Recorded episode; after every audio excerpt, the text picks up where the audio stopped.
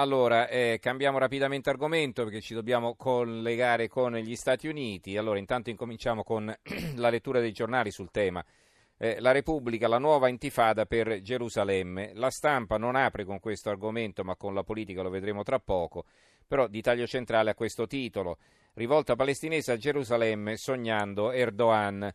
L'avvenire a centropagina, proclamata l'intifada, Gerusalemme 160 feriti. Il fatto quotidiano, primo giorno di rabbia, mondo arabo in piazza contro Donald Trump, Gerusalemme capitale, un titoletto a centropagina, a una colonna.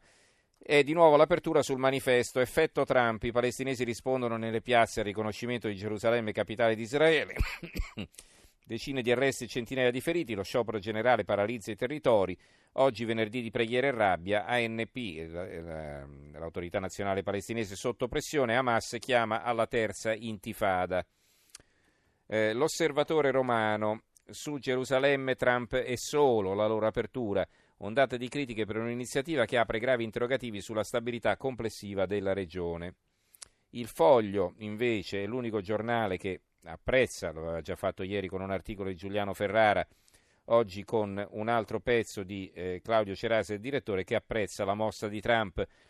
E ora eh, di Israele patrimonio dell'umanità contro chi vuole cancellare Israele, cosa può fare l'Europa e l'Italia per difendere il popolo ebraico dalla nuova intifada culturale e smetterla di rimanere immobile di fronte alla buona mossa di Trump? Questo è il titolo col sommario. Abbiamo poi il dubbio, Gerusalemme capitale, Hamas accende l'intifada, 100 feriti nei territori, spunta anche l'ISIS che invita a uccidere più ebrei possibile. Ehm, il mattino di Napoli torna l'incubo intifada, Hamas invita a una nuova rivolta, razzi da Gaza a Israele, da Gaza Israele replica. Il piccolo di Trieste, Hamas chiama l'intifada scontri con 100 feriti, il secolo XIX a centropagina una foto Gerusalemme Hamas chiama all'intifada e poi altri giornali, vedo qui, va bene. Il Gazzettino di Venezia, il Giornale di Brescia, Gazzetta del Sud, tutti hanno un titolo e spesso accompagnato da una foto su questo argomento. Va bene, allora siamo eh, adesso all'ultimo spazio su, di approfondimento di questa sera della nostra rassegna stampa e abbiamo in linea da Washington il corrispondente del Corriere della Sera Giuseppe Sarcina. Eh, Giuseppe, buonasera. Buonasera a voi. Allora, grazie della tua disponibilità.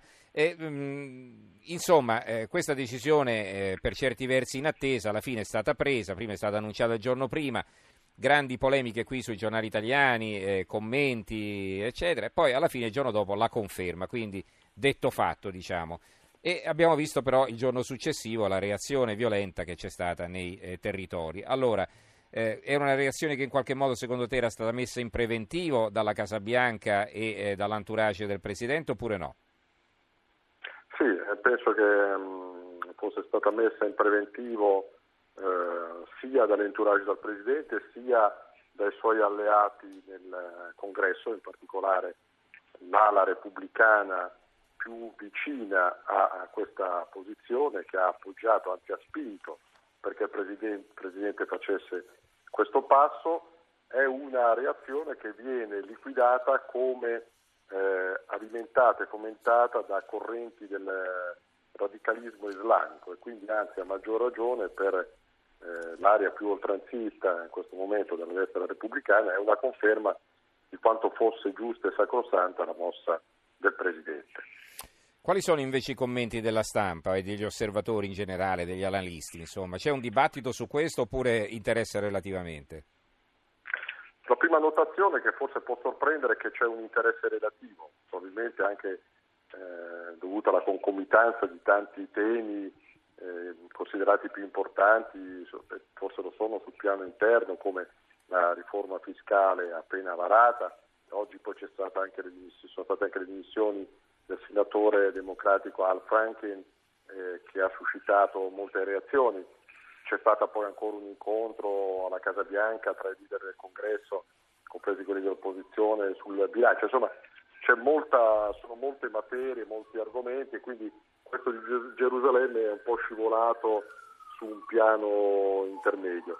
I commenti sono anche questi abbastanza prudenti, Israele è uno dei pochi temi trasversali anche nell'opinione pubblica americana. Le obiezioni, quando ci sono, ci sono non ce ne sono naturalmente, riguardano più che il merito della decisione la tempistica. Sì, l'opportunità eh, di farla adesso, anche, insomma. Mm. Dire, sì, esatto, più una obiezione di tipo tattico che non del, di merito strategico. Eh, su questo non ci sono grandissimi... Eh, ricordiamo che è una decisione presa dal Congresso 23 anni fa, quindi erano tutti più o meno d'accordo, insomma, no? Ecco, è stata sempre rinviata sì. dai vari presidenti e adesso Trump invece ha preso il toro per le corna, come si dice. Mm. È, è, così, è, è così e questo anche appunto si può cogliere dalla prudenza che si respira sia al Congresso, io sono stato insomma, poi questi giorni proprio per cercare di capire come dire in diretta un po' quali fossero gli umori del ceto politico americano sia anche sui giornali. E questo come dire, ha anche una spiegazione di tipo politico perché è una mossa che è stata spinta molto dalla base evangelica del Presidente, però gli evangelici sono un gruppo molto numeroso negli Stati Uniti e anche eh, i democratici naturalmente guardano con attenzione a questa area dell'opinione pubblica. Mm-hmm. Ecco, un'ultima domanda. Eh, I riflessi sul piano eh, internazionale no, di questa mossa di Trump, eh, che cosa ci si attende? Insomma, sappiamo i rapporti complessi con la Russia, c'è stata una presa di posizione molto dura da parte della Turchia che ha minacciato di rompere le, le relazioni diplomatiche con Israele, eh, c'è l'imbarazzo di alcuni paesi come l'Arabia Saudita, per esempio. Allora, eh, anche da questo punto di vista, eh, a che cosa sembra mirare la, la Casa Bianca in questo momto? con decisioni ecco, di questo, questo genere. È... Mm. Certo, no, questo mi sembra il tema più delicato in questo momento perché eh, questo, questa decisione invece ha eh, diviso oh, l'amministrazione Trump ancora una volta sui tempi e sull'opportunità di farlo adesso, però c'è stata una discussione tra la Casa Bianca da una parte e il segretario di Stato Rex Tillerson e soprattutto direi il segretario alla difesa Mattis dall'altra. Eh, perché proprio eh, si teneva l'effetto politico-diplomatico sul campo e in particolare la reazione di alleati tanto stretti quanto preziosi per gli Stati Uniti, specie in questo momento, come direi nell'ordine la Turchia, l'Arabia Saudita e l'Egitto.